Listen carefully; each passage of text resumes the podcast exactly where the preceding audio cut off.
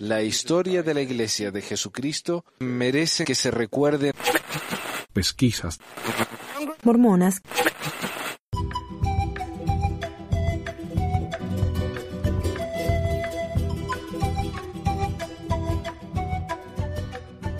Hola a todos, bienvenidos a otra edición de Pesquisas Mormonas, les habla Manuel. Hoy tengo un ensayo bastante largo para compartir, que más que un episodio normal del podcast, esto va a ser una especie de libro de audio.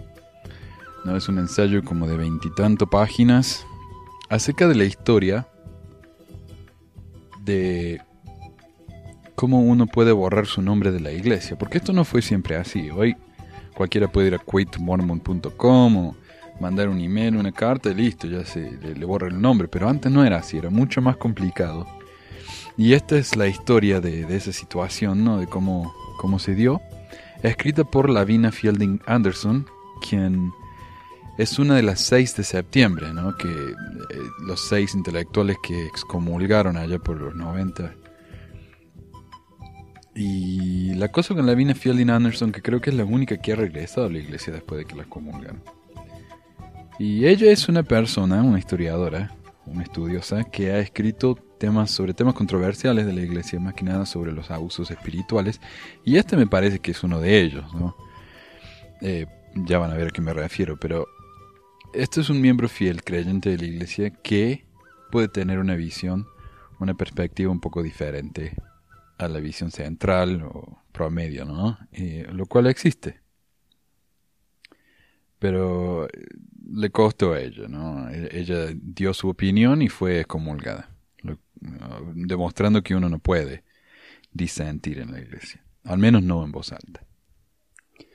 Antes de empezar, quiero aclarar que hay dos partes de este ensayo. La primera parte es el proceso, la explicación de cómo borrar el nombre de la iglesia, y cómo eh, funciona en el manual de, de instrucciones para los obispos y presidentes de estaca y un poco acerca de la historia de cómo funcionaba antes. Eso para muchos puede parecer un poco seco, medio legalístico y aburrido, así que si quieren pasar a la segunda parte, que es la historia del señor Norman Hancock, que es mucho más interesante para, para mí también, eh, les recomiendo que vayan más o menos al minuto 12 Ahí es donde empieza la biografía de este hombre y la historia, que es muy, muy interesante. Y una historia que ha cambiado la situación para tantos, ¿no? Que hemos borrado nuestros nombres de la iglesia, eh, gracias a, a la labor de esta persona. Así que ahí está, minuto 12. El tema del día. El caso de Norman Hancock, por Lavina Fielding Anderson. Introducción. Desde 1989, a los miembros de la Iglesia que desean renunciar o irse de la misma, se les da la opción de que sus nombres sean borrados de los registros bajo petición.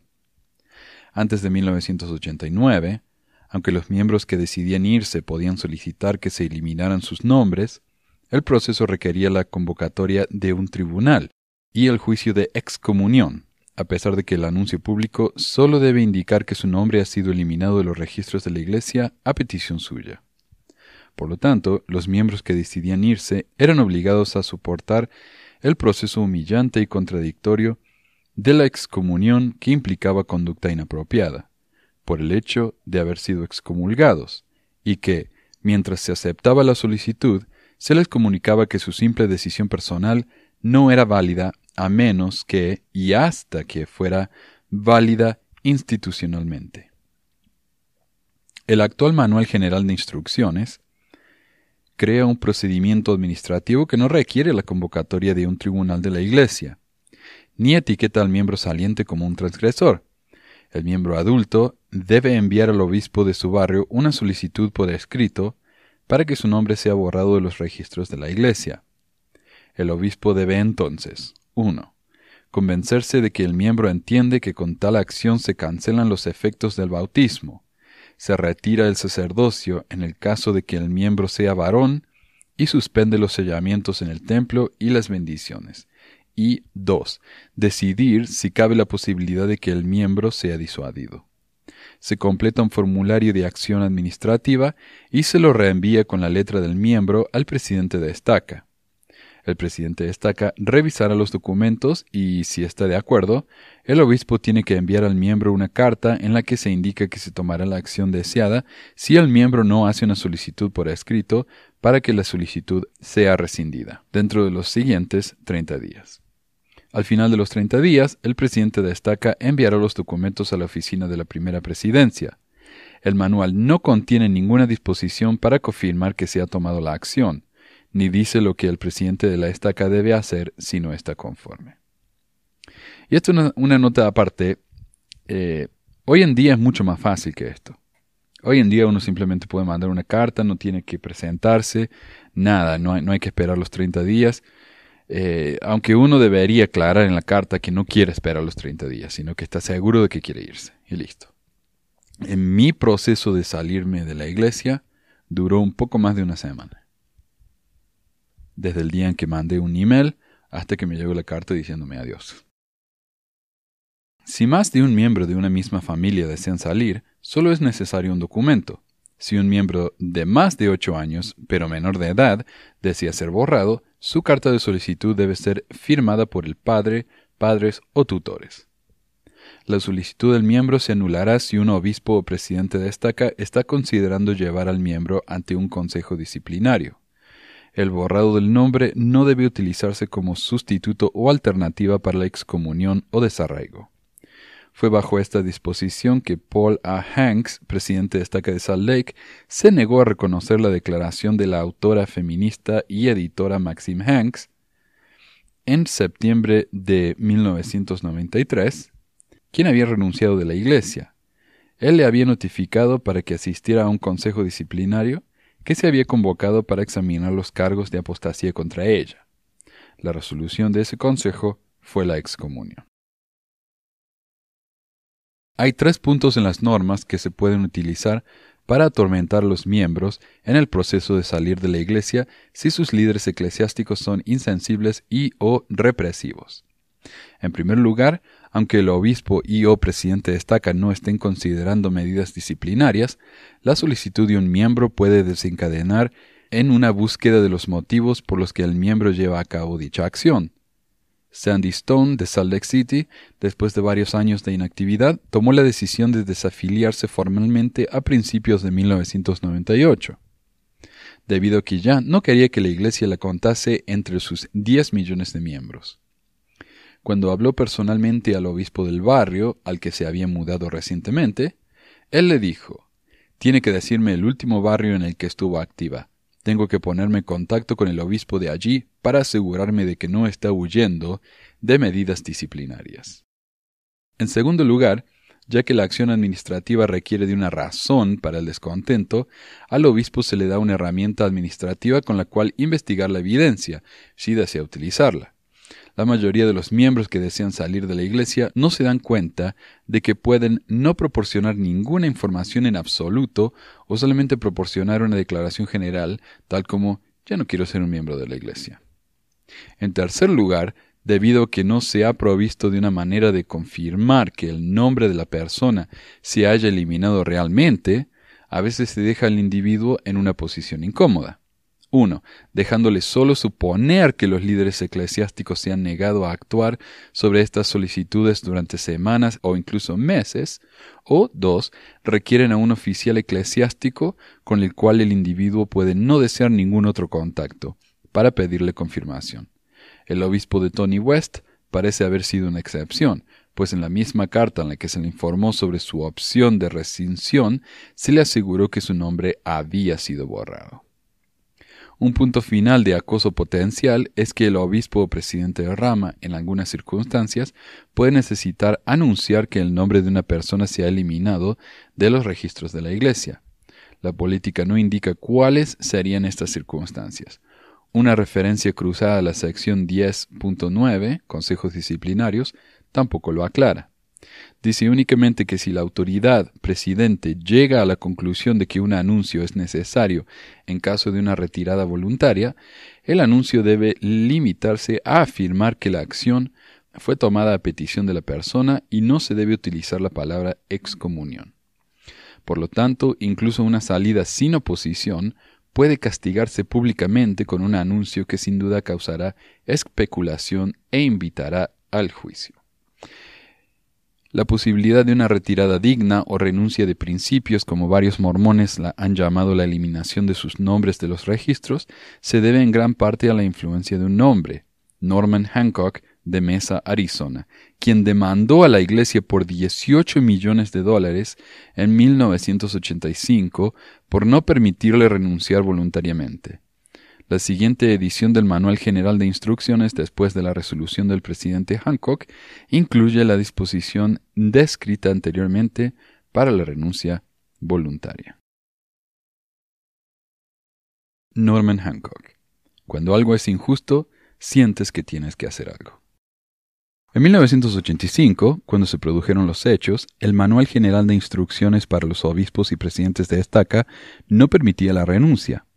Si alguien pedía que su nombre fuera borrado de los registros de la Iglesia, el único medio para lograrlo era un tribunal, cuyo resultado era la excomunión. El manual indicaba que un tribunal solo debía llevarse a cabo si pacientes esfuerzos para disuadirle no tienen éxito. La citación a este tribunal no implica acusaciones de mala conducta. El tribunal debe de tener en cuenta toda la correspondencia y evidencia relevante en relación a los intentos de persuadirle a permanecer en la Iglesia. Si los miembros del tribunal comprueban que todos los esfuerzos posibles se han agotado, la solicitud debe ser concedida. La carta que informa a la persona de tal acción no debe incluir la palabra excomunión ni debe realizarse ningún anuncio público. La carta solo debe indicar que su nombre ha sido eliminada del registro de la Iglesia a petición suya. Así que en la célula de miembro enviada a la sede de la Iglesia, la palabra excomulgado aparece en rojo en la parte superior. Norman L. Hancock nació y creció siendo mormón. Su tatarabuelo, Salomon Hancock fue uno de los primeros conversos a la iglesia y murió en Winter Quarters. Norman había crecido en Safford, una de las antiguas ciudades mormonas de Arizona. En 1983, él tenía 53 años de edad. Se había graduado de la Universidad Brigham Young y había enseñado en las escuelas primarias de Mesa durante 20 años. También había establecido una compañía de inversiones personales unos años atrás como una actividad paralela pero se había vuelto tan dinámica y le consumía tanto tiempo que decidió retirarse de la enseñanza, lo que hizo en agosto de 1983 y dedicarse a tiempo completo al negocio. Él y su esposa, Muriel G. Hancock, eran los padres de seis hijos, de edades comprendidas entre los 18 y los 31 años. Toda la familia estaba activa en la iglesia y Norman había servido en una variedad de posiciones.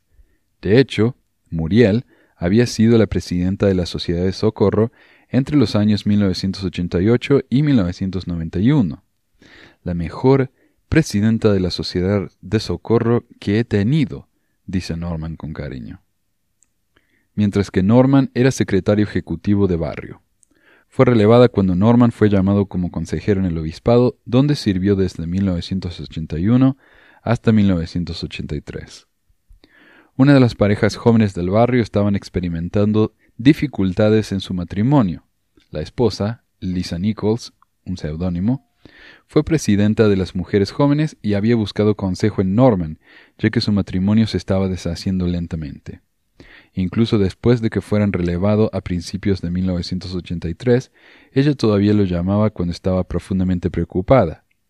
Muriel lo sabía todo, y estaba muy contenta de que yo pudiera ayudar, recuerda Norman. Yo sabía que no era una buena idea reunirme a solas con Lisa, y me cité con ella en un restaurante en una ocasión. En retrospectiva, no fue una muy buena idea de mi parte, pero esto también demuestra que no estaba saliendo escondidas para realizar reuniones secretas. Circularon rumores acerca de ellos. El 1 de noviembre de 1983 fue convocado para asistir ante el Sumo Consejo de la Estaca de Mesa del Norte el 6 de noviembre para investigar su supuesta conducta en la violación de la ley y el orden de la Iglesia. El significado de estas vagas frases, como supo en el juicio, era que se había relacionado inapropiadamente con Lisa Nichols. Él admitió enseguida la relación, pero negó las acusaciones, y el Sumo Consejo no presentó ninguna evidencia de conducta inadecuada. No fui insolente, dice Norman. Cooperé, respondí a todas sus preguntas durante una hora y media, y nadie tenía ninguna evidencia de cualquier tipo contra mí. Si, si hubiera habido siquiera una pizca, me habrían excomulgado en el acto. Tenían la reputación de ser muy despiadados. De hecho, mi obispo me dijo, yo sé que eres inocente, Norman. Esta es la primera vez que han llevado a cabo un tribunal y no han excomulgado a nadie. Incluso sin pruebas, el Tribunal del Sumo Consejo lo suspendió de derechos por conducta anticristiana. Una carta firmada por la presidencia de Estaca le informó de la decisión y continuó. La suspensión significa que usted es un miembro de la Iglesia, pero se le niegan muchos de los privilegios de los miembros. Puede continuar con el pago del diezmo y otras contribuciones. Sin embargo, usted no tendrá el derecho de hablar u ofrecer oraciones, tomar la Santa Cena, sostener o votar en contra de los oficiales de la Iglesia, participar de ninguna manera si asiste a las reuniones del sacerdocio, ni de tener una recomendación para el templo, ni de tener ningún llamamiento en la Iglesia, ni asistir a cualquier reunión de oficiales de la Iglesia. Sin embargo, usted puede asistir a las reuniones dominicales y a las sesiones públicas de la conferencia, siempre que su conducta sea ordenada, pero no podrá participar activamente en dichas reuniones se le anima a seguir usando los garments del templo.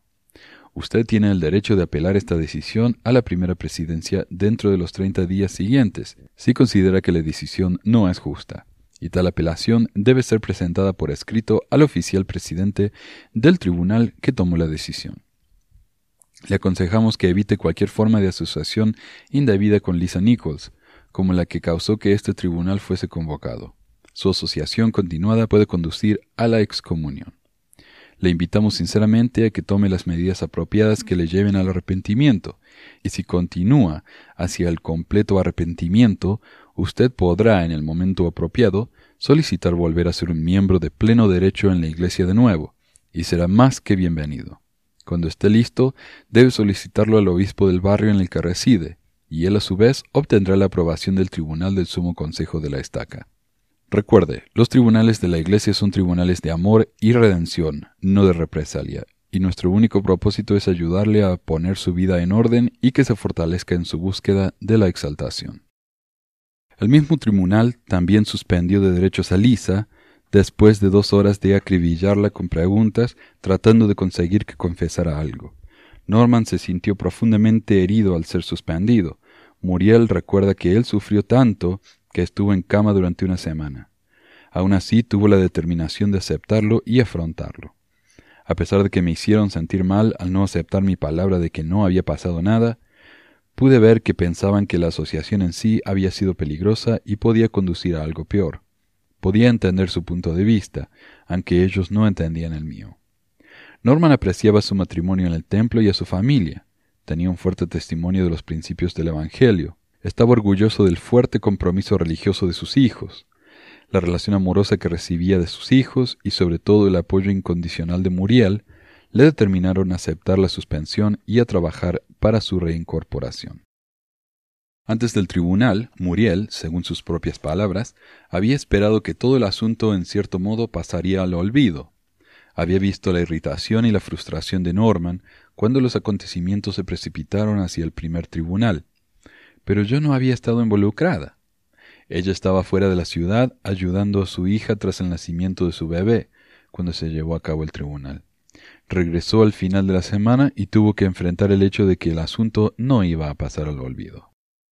Norman me había dicho que no había hecho nada impropio, y yo le creía. Si hubiera hecho algo malo, él sería el primero en decir y cambiar. Es un hombre honesto, un buen hombre, así que por supuesto le creí, y vi esa angustia como resultado de aquel tribunal. Irónicamente, fue la falta de voluntad del presidente Beezer a aceptar la buena fe de Hancock que llevó a la crisis. En los meses siguientes a Hancock le hizo gracia al principio, pero después sintió indignación, cuando descubrió que un vecino estaba vigilando su casa, controlando sus idas y venidas, y preguntando a otros vecinos acerca de su paradero.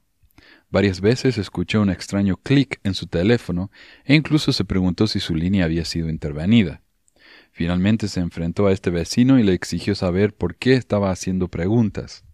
El hombre murmuró algo acerca de un llamamiento especial del presidente de Estaca, pero no dijo nada más. Norman insistió Si tienen preguntas sobre mí, háganmelas a mí, no a los vecinos o a mis hijos. El vecino, acto seguido, le hizo una pregunta acerca de sus actividades. Norman respondió rápidamente. No es asunto suyo. Siguiente pregunta. También advirtió aquel vecino que cualquier fisconeo adicional en sus actividades podría dar lugar a una demanda por difamación. La irritación de Norman aumentó cuando vio el coche de Lisa estacionado frente a la casa del vecino una noche durante dos o tres horas. Se enteró de que el vecino había estado acribillando a preguntas a Lisa acerca de sus movimientos e intenciones. Los asuntos de Lisa no eran en realidad sus asuntos, señaló. Ella no era su vecina, no tenía ningún tipo de llamamiento eclesiástico, solo estaba husmeando para el presidente de estaca. Entonces, en febrero de 1984, el presidente Beezer llamó a Norman de nuevo y lo acusó de asociación impropia. Triunfalmente declaró, tenías a Lisa a cenar en la noche tal y tal cuando tu esposa estaba fuera de la ciudad. Norman parpadeó con sorpresa y luego explicó, no, Lisa se dejó caer para dejar unos papeles. Mi sobrino y sus amigos estaban allí y estábamos cenando. Le ofrecí una ensalada. Un vecino pasó por allí mientras estábamos los cuatro. Ella se fue antes de mi sobrino y su amigo. Nunca estuvimos solos. La cara del presidente Bizarre enrojeció. Se dio la vuelta, cogió el teléfono y llamó al miembro del barrio que había venido, y le dijo en tono desafiante ¿Estaban allí el sobrino de Norman y otro hombre? ¿Estaban? ¿Por qué no me lo dijiste? Esta es una información muy importante. Colgó y se dio la vuelta, obviamente molesto al haber actuado con información incompleta. Cuando Norman agregó, y me debes una disculpa, maldita sea, el presidente Beezer explotó vengativamente, te voy a excomulgar de todas formas. Norman salió de la reunión echando humo. Aquí los tienes, ellos tienen todo el poder, ellos pueden arruinar tu nombre y tu reputación. La verdad está de tu lado. Tú tienes razón y él está equivocado. Pero no importa porque él tiene el poder. Los hechos no importan. Nada va a hacer que la Iglesia retroceda, teniendo en cuenta el hecho de que él ya había sido castigado a pesar de su declaración de inocencia y la ausencia de cualquier prueba en su contra. Norman confiaba que un segundo tribunal resultaría más justo que el anterior.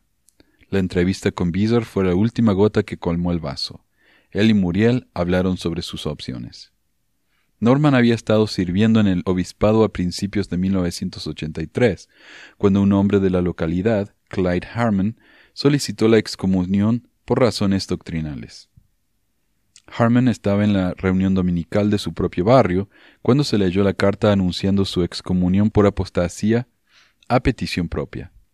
Se había puesto de pie, sin vergüenza, durante el anuncio. A pesar de que Norman no conocía a Clyde por aquel entonces, tenían un amigo en común, Don Crandall, con el que tuvo una serie de conversaciones.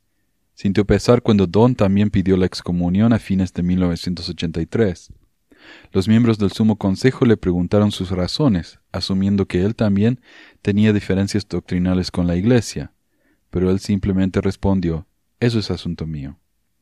A Norman se le asignó leer la carta en la reunión del sacerdocio anunciando la excomunión de Don y lo hizo muy a su pesar. A pesar de que no estaba de acuerdo con los dos hombres y sintió que sus excomuniones no eran necesarias, admiraba su valor y su dignidad. Yo los busqué, quería saber qué hacer en un caso como este. Era diferente al saber que había personas que habían sobrevivido a lo mismo. Ellos dijeron, Va a cambiar tu vida, Norman. Les dije, ya ha cambiado. Ser acusado falsamente y castigado por algo que no hice ha cambiado mi vida. Norman decidió renunciar, pero fue una decisión dolorosa. John, su hijo más joven, se estaba preparando para su misión en Taiwán. Muriel decidió renunciar también. Aunque la cuestión de la injusticia hecha a su marido era importante, una razón aún más importante era su fuerte amor por su familia. La única manera de preservar y enriquecer nuestro matrimonio era estar juntos todo el camino, explicó. Yo sabía que si me quedaba en la iglesia y él se iba, sería poner una distancia entre nosotros. Habíamos criado a nuestros hijos juntos en la iglesia, que es donde estaban, y ahí es donde queríamos que estuvieran, pero no podía dejar que hicieran eso por sí solos. Sé que hay mujeres que han continuado sin sus maridos y que ellos finalmente han vuelto. Eso está bien para ellos. John, nuestro hijo misionero, me dijo, Mamá, la iglesia debe ir antes que la familia. Le dije, no, siempre me han enseñado que la familia es lo primero. Estaba convencida de que la única manera de preservar la familia era aguantar hasta el final con Norman. Nuestro hijo incluso fue a nuestro obispo y le preguntó qué era lo primero, y el obispo le dijo que la familia. John regresó y se disculpó. Mucha gente me dijo que iba a perder a mi familia. Yo no lo sentía así. Mi sensación era que mi familia era tan fuerte que nunca la iba a perder, siempre y cuando nos mantuviésemos unidos.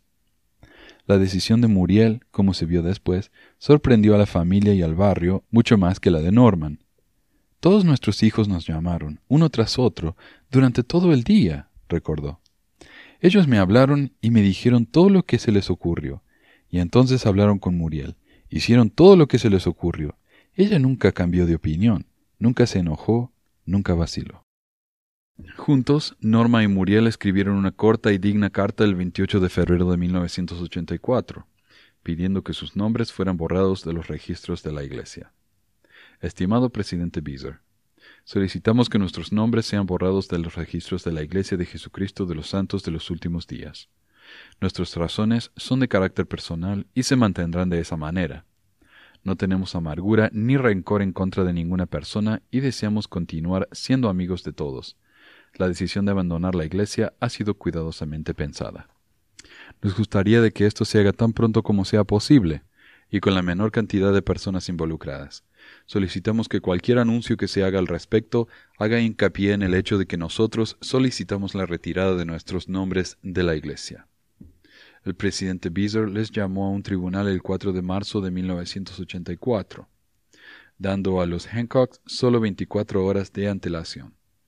Norman y Muriel asistieron, y ambos fueron interrogados por separado.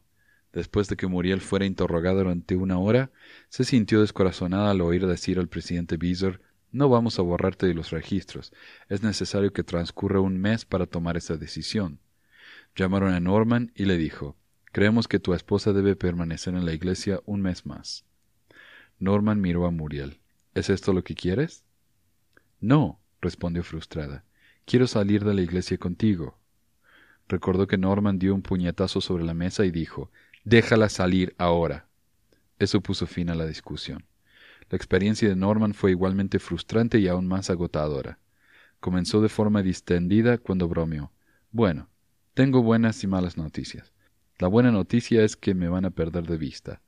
La mala noticia es que se van a perder al mejor miembro que hayan tenido, mi esposa. El obispo de Norman y Muriel asistió como testigo a favor de Norman y dijo, Norman, el mejor consejero que he tenido, todo el mundo lo ama. Sí, bromeó Norman, es por eso que estoy aquí. A partir de ahí, todo fue a peor. Durante el tribunal, el presidente Beezer acusó a Norman de conducta inmoral y continuó con denuncias detalladas y sórdidas que básicamente se reducían a rumores, chismes e insinuaciones. El vecino apareció como testigo, pero él no tenía nada que testificar porque no había pasado nada, recordó Norman. Le preguntó que para quién estaba haciendo esto. Él miró de reojo al presidente Beezer y no respondió. Varios miembros del Consejo Superior se sorprendieron de que el vecino hubiera estado observando a Norman, acosándole. Cuando Norman le preguntó directamente si él había hecho de espía para el presidente de estaca, el vecino no respondió. Norman insistió en dos puntos. En primer lugar, él no había hecho nada malo, y las acusaciones en su contra eran falsas. En segundo lugar, como él mismo dijo a un reportero, le supliqué durante una hora y media que no había hecho nada malo, que todo lo que yo quería era una sola cosa, salir. Norman fue excomulgado por la violación de la ley y el orden de la Iglesia, por no cumplir con las condiciones del tribunal anterior, y conforme a su petición. El nombre de Muriel fue eliminado de los registros de la Iglesia. Una carta en este sentido fue entregada en la casa por dos miembros del Sumo Consejo. El resto de la carta decía Esta excomunión significa que usted ya no es miembro de la Iglesia y que se le niegan todos los privilegios de los miembros, incluyendo el uso de las prendas del templo, el pago de diezmo y otras contribuciones. Es posible, sin embargo, si así lo desea, efectuar los pagos a través de un miembro de su familia directa que sea miembro de pleno derecho de la Iglesia, siempre y cuando todos los recibos estén a nombre del miembro de la familia. Usted no tendrá derecho a hablar u ofrecer oraciones públicas, tomar la Santa Cena, sostener o votar en contra de los oficiales de la Iglesia, tener una recomendación para el templo, ejercer ningún llamamiento en la Iglesia o asistir a cualquier reunión de los oficiales de la Iglesia. Puede, sin embargo, asistir a las reuniones dominicales, a las sesiones de la conferencia general, siempre que su conducta sea ordenada, pero no puede participar activamente en dichas reuniones. Usted tiene el derecho de apelar esta decisión a la primera presidencia en el plazo de 30 días, si siente que la decisión no es justa, y tal apelación debe ser presentada por escrito al presidente del tribunal que tomó la decisión. Sinceramente invitamos a que tome las medidas adecuadas que la lleven al arrepentimiento, y si continúa en este camino hacia el arrepentimiento completo, podrá, en el momento apropiado, solicitar su readmisión en la Iglesia de nuevo y será más que bienvenido le aconsejamos que se desvincule por completo de toda asociación con Lisa Nichols. Cuando esté listo, deberá solicitar al obispo del barrio en el que reside y después obtener la aprobación del Tribunal del Consejo de esta estaca. También se requerirá la aprobación de la primera presidencia de la Iglesia. Recuerde, los tribunales de la Iglesia son tribunales de amor y redención, no de represalia, y nuestro único propósito es ayudarle a poner su vida en orden y que se fortalezca en su búsqueda de la exaltación. Fue firmado por la presidencia de la estaca completa, Dwayne Beezer, David L. Roberts y Ross N. Farnsworth.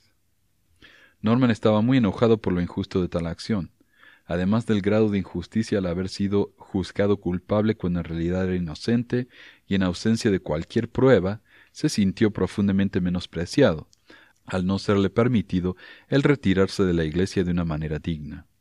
No había vuelto a la iglesia desde que había sido suspendido de derechos. Yo no estaba allí discutiendo con nadie, ni causando alboroto o tratando de hacer las cosas difíciles, y no quería pasar por su maldito procedimiento.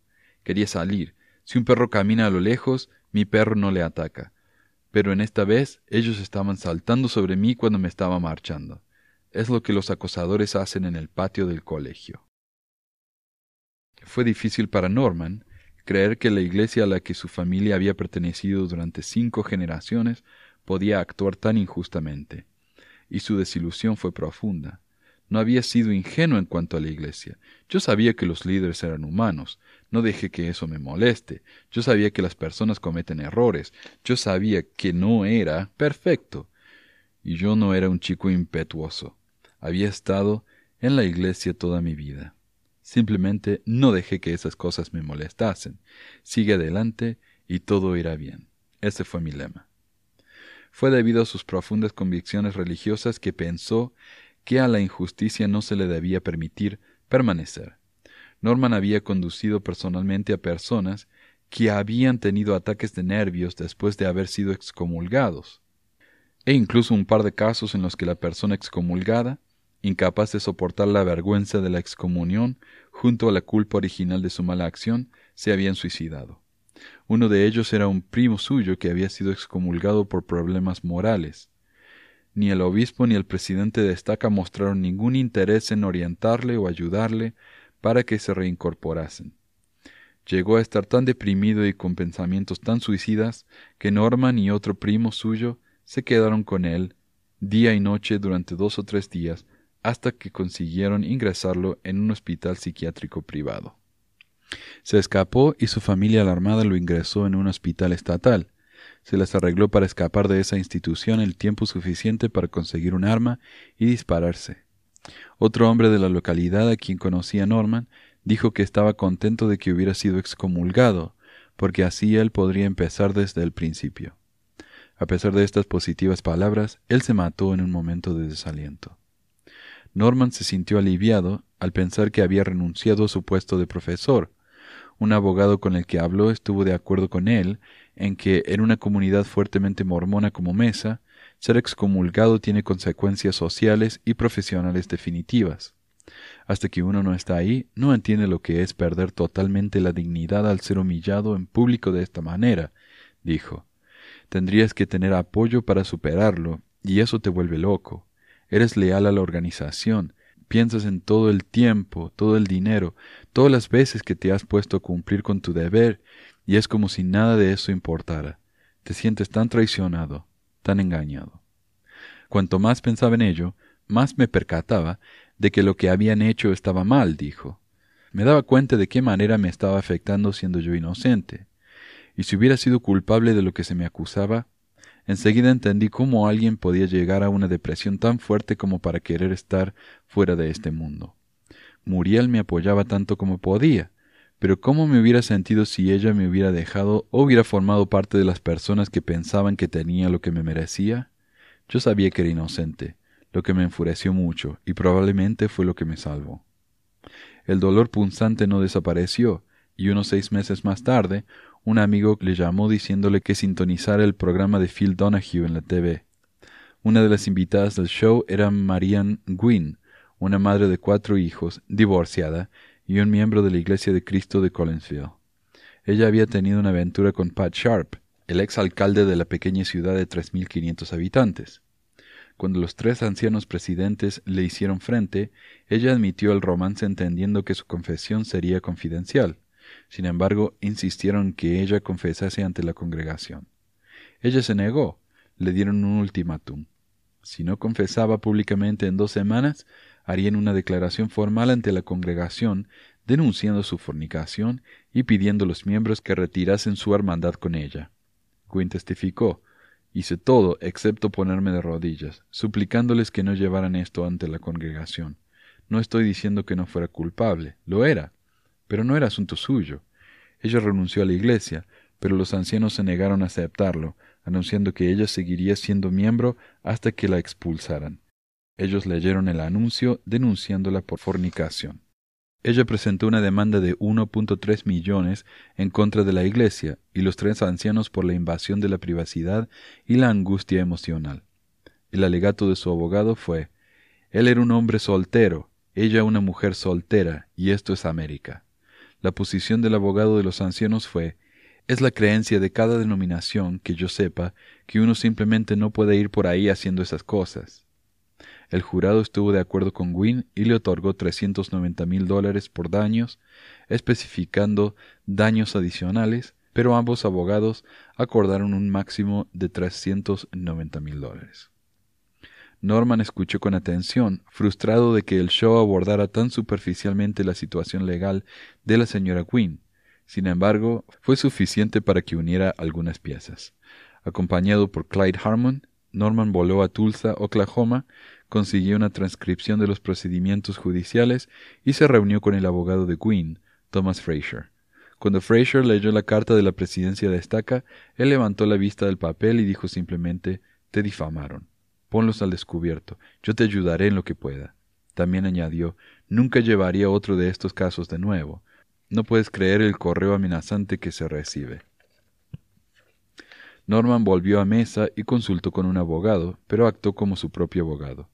El 13 de diciembre presentó una demanda contra la Iglesia y contra el presidente Beezer, sobre la base de que había solicitado que se suprimiera su nombre y en su lugar le habían sometido a un tribunal de la Iglesia ilegal en una acción difamatoria que dañó su reputación de honestidad, integridad y moralidad, que el presidente Beezer le había calumniado en el tribunal mediante acusaciones falsas, maliciosas y difamatorias, de conducta ilícita, inadecuada e inmoral, habían violado su privacidad, le habían colocado en un desmerecimiento ante la opinión pública y que había lesionado permanentemente su reputación, su negocio, así como su posición ante la comunidad, al hacer un anuncio público a los oficiales del barrio que circuló rápidamente por toda la comunidad.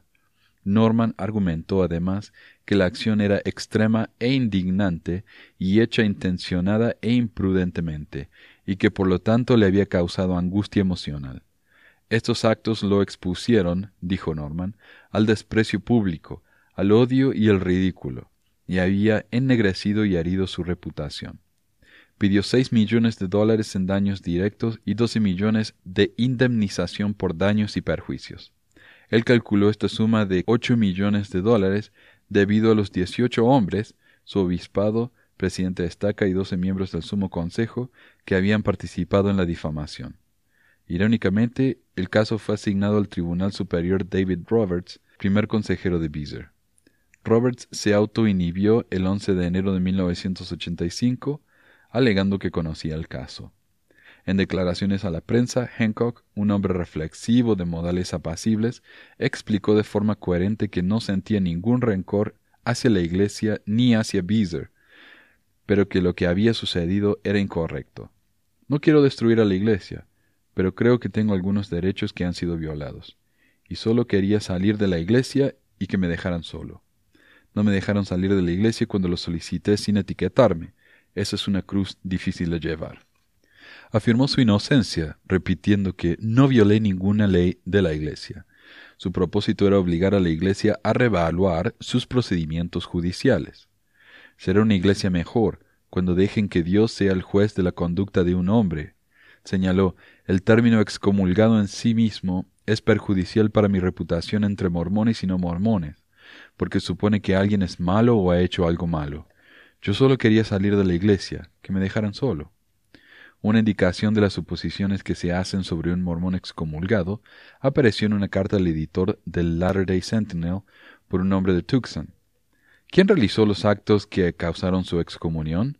Sin duda nadie excepto él mismo. ¿Pensó él en el estrés que estaba causando cuando hizo todo lo que hizo? ¿No fue él quien efectuó las cosas que llevaron a todo esto? Tengo una opinión sobre los hombres de este calibre.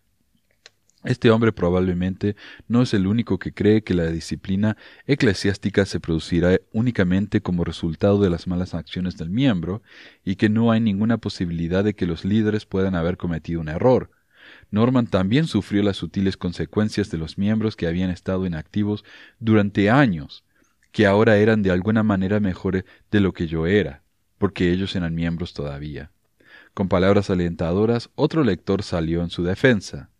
No conozco todas las circunstancias que han llevado a que esto ocurra, pero sí sé que este hombre necesita nuestra compasión y comprensión y no nuestro juicio y escarnio. Tuve el privilegio de trabajar un corto periodo de tiempo para el señor Hancock cuando él era maestro de la escuela Longfellow Elementary. Era un gran ejemplo para mí y me dio la confianza y el deseo que necesito para seguir trabajando y lograr mi título de maestra. Después fui ricamente bendecida al trabajar bajo su dirección en el programa de las mujeres jóvenes. Tengo una gran cantidad de amor y respeto por él, junto con el deseo de verle un día entrar de nuevo en la iglesia. Alrededor de cincuenta personas llamaron a la casa de Hancock. Todo excepto dos o tres le expresaron su apoyo. Desde Salt Lake City, el portavoz de la iglesia, Don Lefebvre, sugirió que Norman estaba creando una tormenta en un vaso de agua. Se trata de una formalidad, dijo a un reportero. El individuo ni siquiera tiene que estar allí, en el tribunal, si él no quiere. Suena como que el hombre hizo una petición, se le concedió la solicitud y consiguió el resultado que buscaba. Lefebvre no respondió a las otras cuestiones planteadas por Norman sobre su reputación o sobre la insistencia de Beezer de que a Norman no se le permitía simplemente salir, sino que tenía que ser expulsado. El 2 de enero de 1985, Kent E. Turley, el abogado local contratado por la Iglesia y el presidente de la estaca de Phoenix, Arizona, presentaron una moción para desestimar la demanda de Hancock con el argumento de que era vaga y porque los tribunales civiles carecen de jurisdicción en lo que a disputas religiosas se refiere. Argumentó que los asuntos del tribunal ilegal de la Iglesia y la pretendida excomunión son claramente un asunto de disputa eclesiástica, la cual no es un tema apropiado para los tribunales civiles. El Tribunal Supremo de los Estados Unidos dictaminó en 1976 que sería una violación constitucional lo suficientemente profunda dentro de una iglesia jerárquica permitir a los tribunales civiles investigar con el fin de decidir la política de la iglesia en el ámbito de la legislación religiosa. Un fallo de 1952 de la Corte Suprema de California sostuvo que un miembro de la Iglesia hace un contrato implícito que, a cambio de los beneficios de la membresía, él se someterá a su control y se regirá por sus leyes y costumbres. Tal interferencia constituiría una violación de la cláusula del libre ejercicio de la religión, tal y como se garantizan las constituciones de Arizona y de los Estados Unidos. En suma, Turley no estaba respondiendo a los cargos de invasión de la privacidad, difamación e imposición intencional de angustia emocional, sino más bien se centró en la cuestión de la jurisdicción, de si el tribunal civil tenía autoridad para investigar, si el tribunal de la Iglesia se llevó a cabo de manera ilegal o si la excomunión era válida. Norman se opuso categóricamente a estos argumentos, ya que los mismos casos que Turley había citado incluían una cláusula para que los tribunales pudieran intervenir cuando los derechos civiles o de propiedad fueran invadidos, y también que la membresía continua era un acuerdo mutuo entre el miembro y la Iglesia, y no una decisión unilateral de la Iglesia. Había un gran número de casos en los que los tribunales civiles habían intervenido en asuntos religiosos cuando estas directrices se habían violado. Norman presentó una demanda enmendada que amplió los derechos civiles que se habían violado, la privacidad, las calumnias e injurias, la imposición intencional de angustia mental, asalto y detención ilegal, ninguna iglesia podía reclamar inmunidad legal para la comisión de tales actos solo por el hecho de ser una iglesia. Denunció además que la Iglesia había violado sus propios procedimientos al excomulgarle. Hacia fines de enero de 1985, Kenyon Udall, de Thatcher, Arizona, en aquel entonces representante regional, llamó a Norman. Sus padres habían servido juntos en un sumo consejo y él le ofreció sus servicios como amigo de la familia, diciendo Quiero ayudar a aclarar esto. Norman inicialmente recibió esta oferta con frialdad, ya que asumió que Udall estaba actuando como intermediario en representación de Turley y Oscar McConkie, el abogado de la iglesia en Salt Lake City. Norman estaba dispuesto a discutir el caso con él, y cuando Udall le pidió que fuera a su casa, Norman le concertó una cita de buen grado. Norman estaba preparándose para presentar su respuesta a la moción de Turley y para proporcionar más detalles sobre la gravedad de la invasión de su privacidad. Como muestras de buena fe, mostró el documento a Udall y le comentó sus planes de presentar la enmienda al día siguiente. Udall le pidió que los pospusiera un par de semanas y le aseguró que buscaría una forma de resolver el problema, pero que Udall comenzase a negociar un acuerdo para rebajar la cantidad de dinero fue la última gota. No quiero su maldito dinero, estalló Norman. Quiero llamar vuestra atención. La luz se encendió para Udall. Veré lo que puedo hacer, prometió.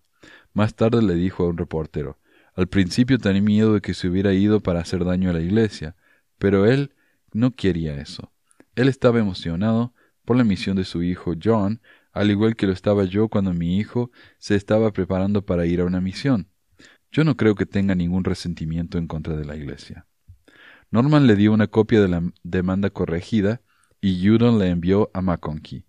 Cinco miembros del Quórum de los Doce y Robert D. Hells, ahora un apóstol, pero entonces presidente de la zona suroeste de América del Norte, aprobaron un arreglo.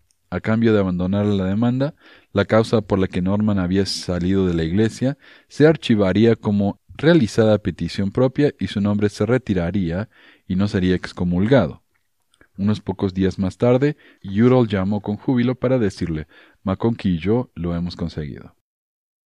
Norman le pidió a su hijo John que lo acompañase a la reunión con Turley en Phoenix. Turley le mostró una carta recién escrita de Dwayne Bearer y los demás miembros de la presidencia de Estaca anunciando la decisión del tribunal es que su nombre sea borrado de los registros de la Iglesia como usted solicitó.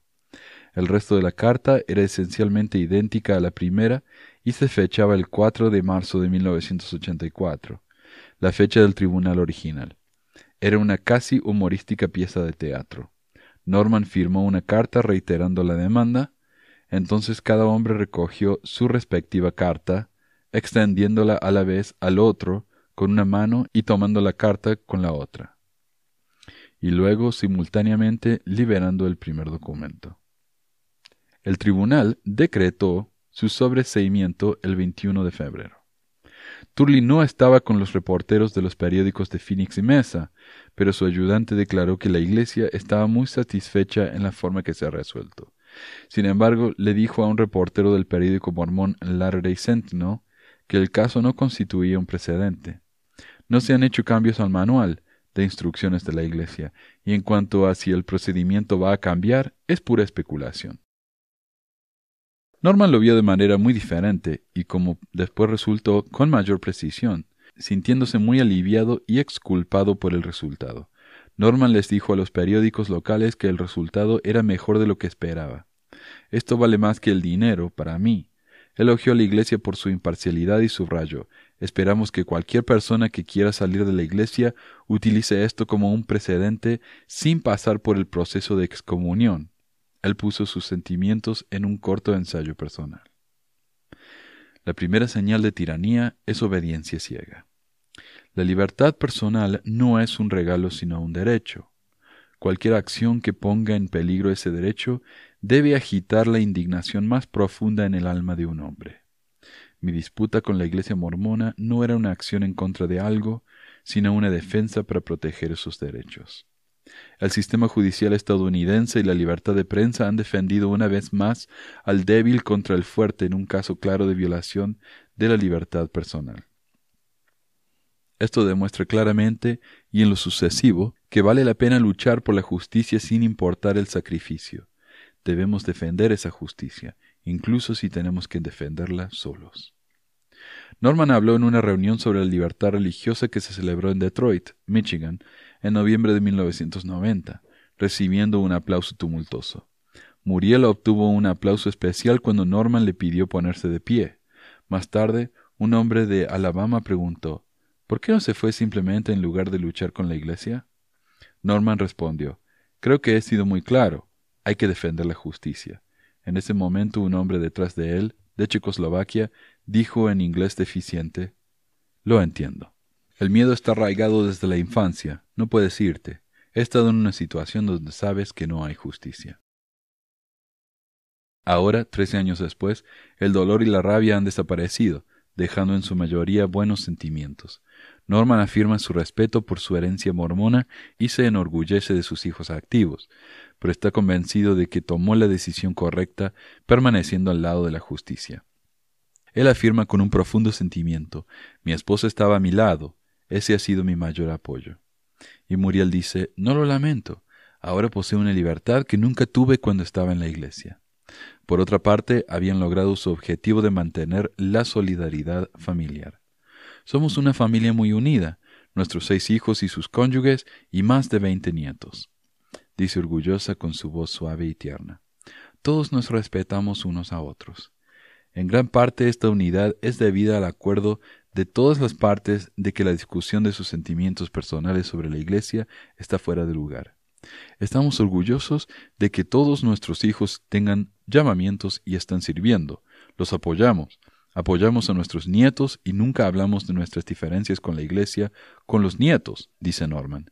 Tenemos una buena relación con todos ellos. Los que están en la ciudad vienen todos los domingos. Administro inversiones para todos ellos. Hemos sido toda la familia de vacaciones. Valoramos nuestro tiempo juntos, pero nunca vamos a la iglesia con ellos y ellos no nos piden que lo hagamos.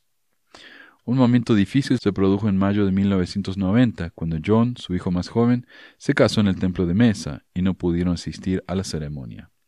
Los mormones gastan millones en decirnos que son una organización orientada a la familia en los anuncios que publican todos los días en la televisión, señaló Norman pero no lo son porque lo veo cada vez que separan a las familias.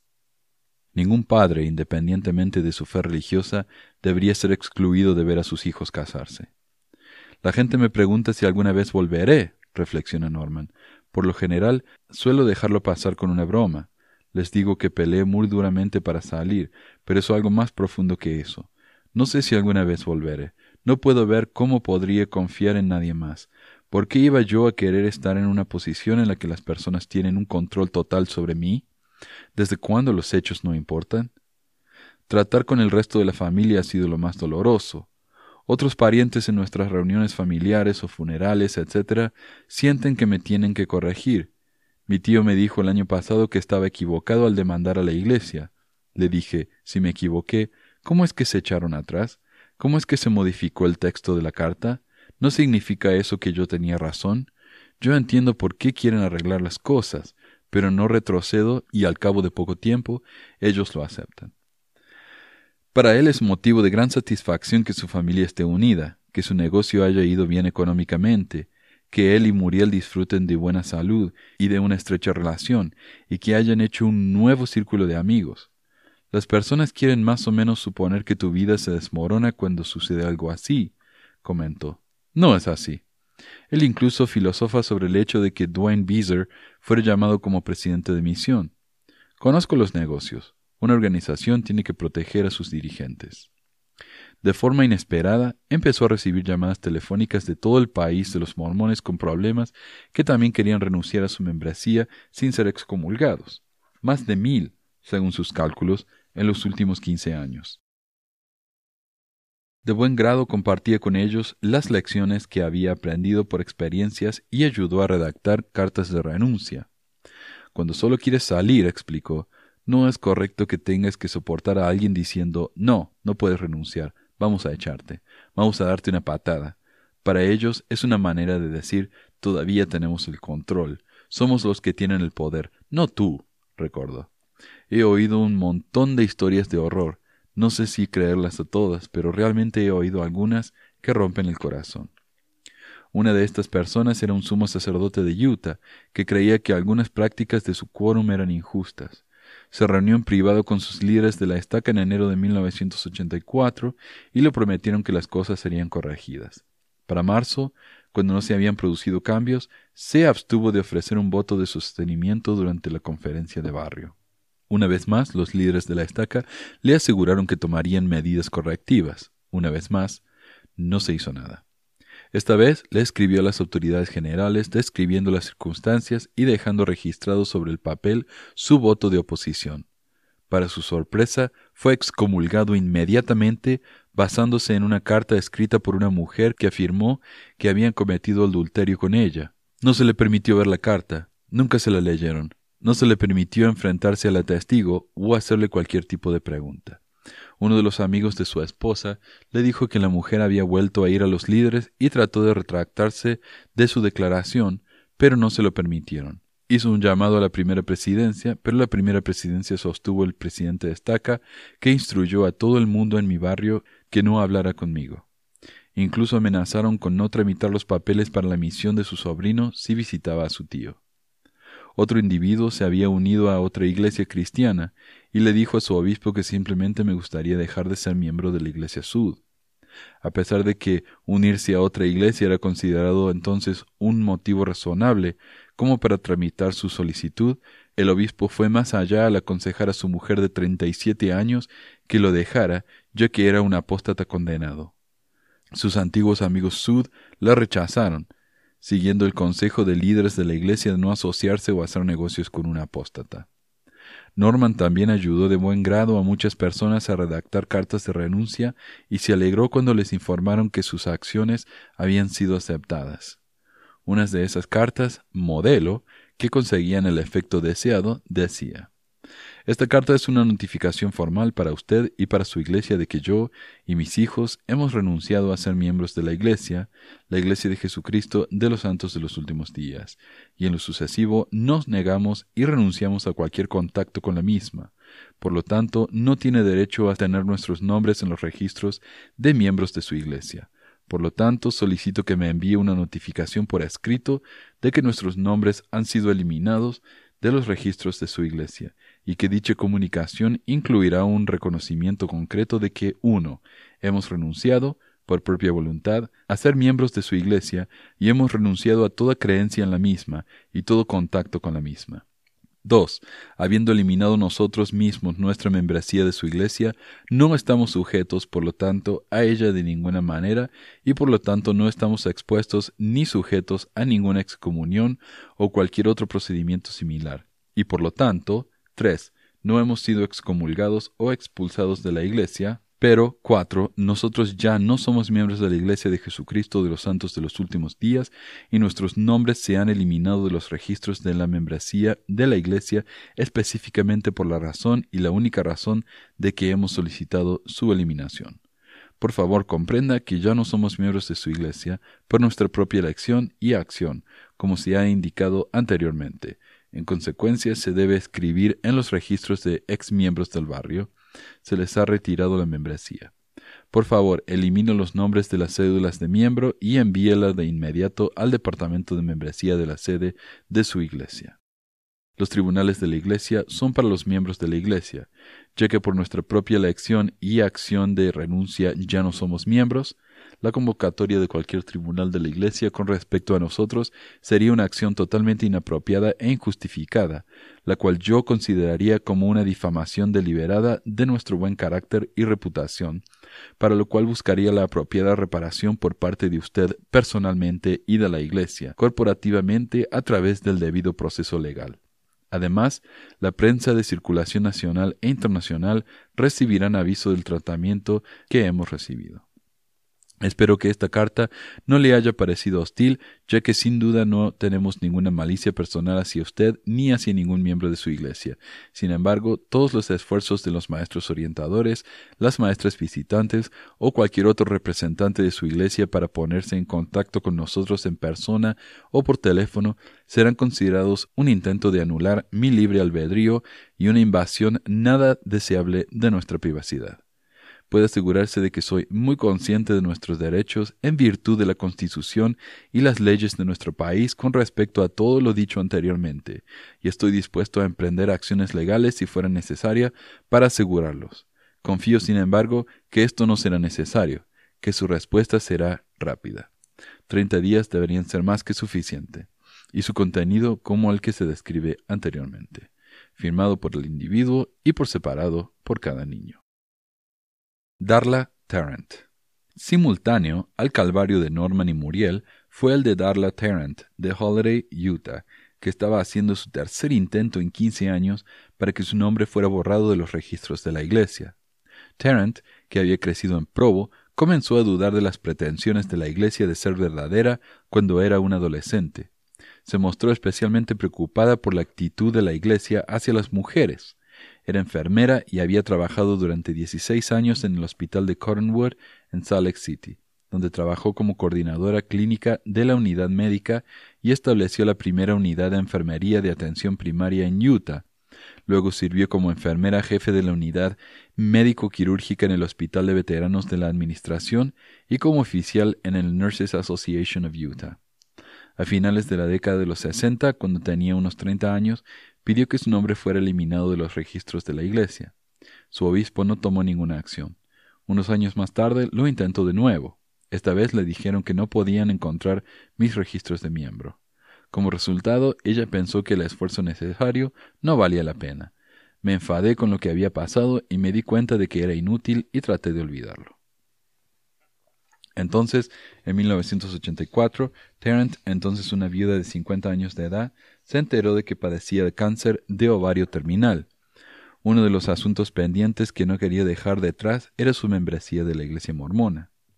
Es por el mismo motivo por que no me gustaría ver mi nombre incluido en la lista de miembros del Ku Klux Klan o del partido nazi. Siento lo mismo por la Iglesia, dijo Tarrant. He vivido aquí en un estado donde he experimentado la opresión que sufren las mujeres por parte de la Iglesia. Y añadió, yo no quiero que piensen que yo creo lo que los creyentes creen, porque soy una feminista, lo que es una declaración política también. Ella describió su frustración al sentirse atrapada en una trampa, porque es algo que quiero hacer antes de morir. Ella sabía de otras personas que también querían salir, pero que no lo harán porque no quieren pasar por la humillación y los inconvenientes de salir. Pero cuando se llega a cierto punto, eso ya no te molesta. Tú simplemente haces lo que tienes que hacer. No había estado activa en la iglesia desde hacía treinta años, pero se puso en contacto con Arthur Ford, obispo de Holiday, primer barrio de Salt Lake City. Lo primero que él le dijo fue que no podía encontrar su cédula de miembro. Más tarde le dijo que la habían encontrado, pero que figuraba su nombre de un matrimonio anterior y que tendrían que ser enviado a la oficina de la administración. Terence pensó, ellos lo están postergando y esperan a que me muera, y de esa manera se desharán de mí. Si hubieran tenido algo de compasión o bondad, podrías pensar que aceptarían mi solicitud. Este fracaso, pensó, refleja una actitud paternalista y condescendiente. Exasperada con la inacción, escribió una carta que fue publicada en el Salt Tribune el 8 de febrero de 1985, que escribía sus experiencias y expresaba sus sentimientos. Soy una mujer de mediana edad, enferma terminal de cáncer. Dado que no tengo ninguna esperanza de recuperación, he estado resolviendo mis asuntos pendientes desde el pasado septiembre. En ese momento me contacté con un obispo para solicitar la excomunión formal por parte de la Iglesia. dado que es la única vía de disasociarme a mí misma de la organización. Presenté mi solicitud por escrito y hemos contactado a intervalos frecuentes desde entonces solo para que me dieran excusas vagas. En mi última llamada les pregunté qué es lo que habían hecho y me dijeron nada. Les pregunté por qué y su respuesta fue simplemente porque no lo hice. Creo firmemente que esta actitud refleja el sesgo dominante de la Iglesia de que las mujeres no tienen opinión propia y que no son competentes para tomar sus propias decisiones sobre sus propias vidas. No he asistido a la iglesia durante más de treinta años y he solicitado la excomunión tres veces a tres obispos diferentes durante los últimos diez años con la misma respuesta condescendiente de ignorar mis deseos. Por mi experiencia personal, conozco muchas personas que no son creyentes y no participantes, y son contados como miembros de la Iglesia Sud, esto me lleva a creer que es muy probable que estas infladas listas de miembros estén llenas de miles de personas que también están incluidas entre el rebaño de forma reacia. De hecho, parece que el cómputo de rebaño de la Iglesia es una farsa y una broma. Viendo que una vez más se me niega la excomunión, deseo proclamar públicamente que mi continuidad forzada en la membresía es moralmente repugnante para mí y es extremadamente discordante con mi sentido de la dignidad y los valores personales. Esta carta atrajo una considerable atención, y ella informó en una breve reseña de un periódico pensaba que sería acosada, pero sucedió todo lo contrario. Recibí muchas cartas maravillosas de personas que han pasado por lo mismo. Dos semanas más tarde, el 22 de febrero de 1985, ella envió otra carta al obispo Ford redactando aún con más fuerza y explicando vehementemente en detalle sus objeciones a la Iglesia. Esta carta es para informarle de que por este medio renuncio a la Iglesia mormona y demando que mi nombre sea borrado de los registros. Tenga en cuenta que tomo este paso por el poder de mi libre albedrío y bajo el derecho a la libertad de religión garantizada por la Constitución de los Estados Unidos. Insisto en que el registro y la carta que reciba notificándome que mi nombre ha sido borrado muestren que la única razón por la que mi nombre ha sido eliminado es que yo he insistido en que sea así como un acto de renuncia. Como ciudadana de los Estados Unidos, tengo el derecho constitucional a renunciar y voy a proceder con acciones legales contra usted personalmente y contra la Iglesia colectivamente si hacen cualquier cosa para difamar mi buen nombre y me causan alguna pérdida de mi reputación debido a su falta de cumplimiento con esta carta de renuncia sin demora. Ella expresó enfáticamente su opinión de que José Smith no era un profeta sino un estafador, y denunció a la llamada Iglesia como un culto misógino construido sobre la mentira y la intimidación. El patriarcado no es más que un manojo de acosadores e intolerantes seniles que elevan sus egos a base de mantenerse sobre las espaldas de las mujeres a quienes consideran sólo como criadoras y servidoras. Y concluyó. Cualquier intento de los maestros orientadores y las maestras visitantes u otros representantes de la Iglesia Sud de ponerse en contacto conmigo será considerado como una invasión de mi privacidad y una infracción de mi libre albedrío. No voy a participar en ningún tribunal de la Iglesia ni ningún juicio porque no tienen derecho a juzgarme. Ella envió copias no solo al obispo, sino también al presidente de Estaca, al obispo presidente Victor L. Brown, a Saint Alive, una organización de ex-mormones, a la Unión de Libertades Civiles Americana y a la Organización Nacional de la Mujer. En esta ocasión, ella se puso en acción. Aunque insisten en que la carta no tuvo nada que ver, Ford ha concentrado al Tribunal del Obispo para el 27 de febrero de 1985. Voy a aceptar su solicitud, dijo Ford. Solo estoy haciendo los trámites para que su nombre sea borrado. Ford insistió en que la razón de que el caso de Tarrant no se había llevado a cabo no era a propósito. Fue hace solo unos meses, dijo en cuanto a su solicitud. Yo ni siquiera tenía su cédula de miembro, ni siquiera la conozco. El portavoz de la iglesia, Jerry Cahill, tras ser preguntado sobre la aparente falta de respuesta de la iglesia, comentó que abandonar la iglesia es un asunto muy serio la Iglesia siente la responsabilidad de asegurarse de que las personas que contemplan dar este paso entiendan lo que están haciendo. Es una decisión que tiene consideraciones eternas. No queremos hacer nada apresuradamente. No especificó si quince años de intentos por parte de Terren constituían tener prisa. El primero de marzo de 1985, Darla Tarrant recibió una carta con una sola frase del obispo diciendo que su solicitud de renuncia se ha concedido. A pesar de que había estado inactiva durante décadas, se sentía más libre que nunca antes en mi vida. Murió dos meses después, en mayo de 1985. Norman Hancock, que por aquel entonces ya había recibido más de 100 llamadas telefónicas de apoyo, fue entrevistada acerca de este caso y expresó su total solidaridad. Nunca conoció a Darla Tarrant, a pesar de que habló con ella una docena de veces por teléfono. Describió el procedimiento de los tribunales de la Iglesia como un proceso devastador. Si tienen que asustar a sus miembros para que se queden, entonces hay algo que funciona mal. Es casi más fácil salir de Berlín que salir de la iglesia mormona. En aquella época todavía existía el muro. Él hizo una pregunta que hizo reflexionar a muchos. Deberías poder decir que te vas por mutuo acuerdo. ¿Por qué tienen que ensombrecer tu nombre? Entre los partidarios de Tarrant había miembros de Saints Alive, antiguamente ex mormones para Jesús, de acuerdo con un artículo en Sunstone. Hall Jackson, de Saints Alive, cree que el derecho a que el nombre de una persona sea eliminado de la lista de miembros de la Iglesia Sud es una cuestión de libertad de afiliación religiosa que está protegida constitucionalmente. Incluso el tener que pedir a la Iglesia que elimine tu nombre pone de relieve el hecho de que las autoridades aún tienen algo de control sobre la propia vida. Sugirió que los mormones que quieren salir simplemente deberían declararse no miembros. Si una persona por su libre albedrío desea unirse a cualquier iglesia, debería tener el mismo libre albedrío para renunciar. Eso es solo una cuestión de derechos y de sentido común. Saint Alav publicó un folleto de ocho páginas titulado Éxodo, que detalla sugerencias de cómo eliminar un nombre de los registros de la Iglesia Sud. Una carta certificada informa a tu obispo o presidente de rama y al presidente de estaca.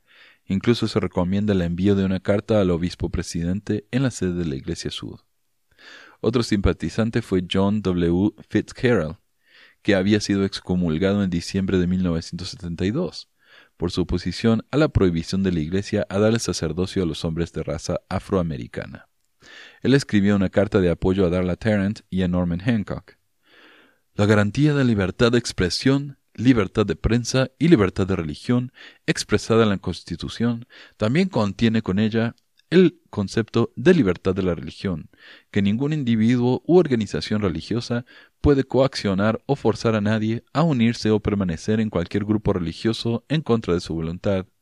Darla escribió una carta indicando que ella había escrito a tres obispos sud en los últimos diez años solicitando que su nombre fuera borrado de los registros de la Iglesia. Sus peticiones fueron concedidas tardíamente. El pleito de Norman Henley Hancock contra la Iglesia Sud por su posible difamación se resolvió fuera del tribunal cuando la Iglesia accedió a borrar su membresía sin la mancha de la excomunión, lo cual es muy real en las comunidades mormonas. Es hora de que la Iglesia eche una buena mirada a su política de excomunión y su práctica de ignorar las solicitudes de personas que quieren tener sus nombres eliminados de los registros de su Iglesia.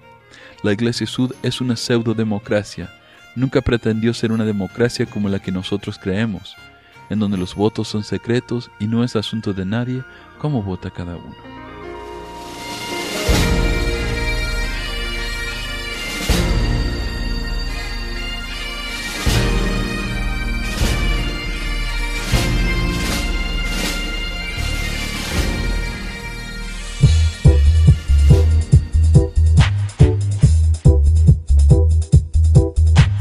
Gracias por escuchar esta edición de Pesquisas Mormonas. No se olvide de visitar nuestro website en pesquisasmormonas.com o pesmor.com y nuestro blog en pesquisasmormonas.org o pesmor.org.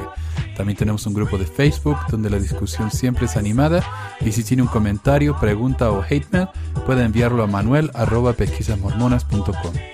Y si por alguna razón ha abandonado la iglesia y ya no sabe qué hacer con todos esos miles de dólares extras, ahora que ya no paga el diezmo, le agradeceríamos si nos envía uno o dos dólares por medio de Patreon en patreon.com barra pesquisas mormonas o en paypal.me barra pesquisas mormonas para ayudarnos a cubrir los gastos de domain y hosting del podcast. Muchas gracias de nuevo y hasta la próxima semana. La música del comienzo del podcast es la canción de la primaria Historias del Libro de Mormón por Clive Romney.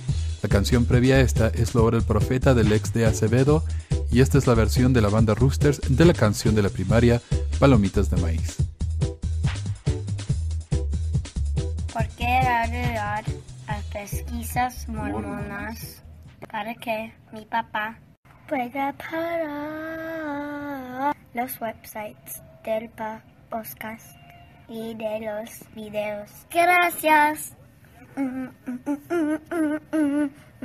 Pesquisas mormonas. Pi, pi, pi.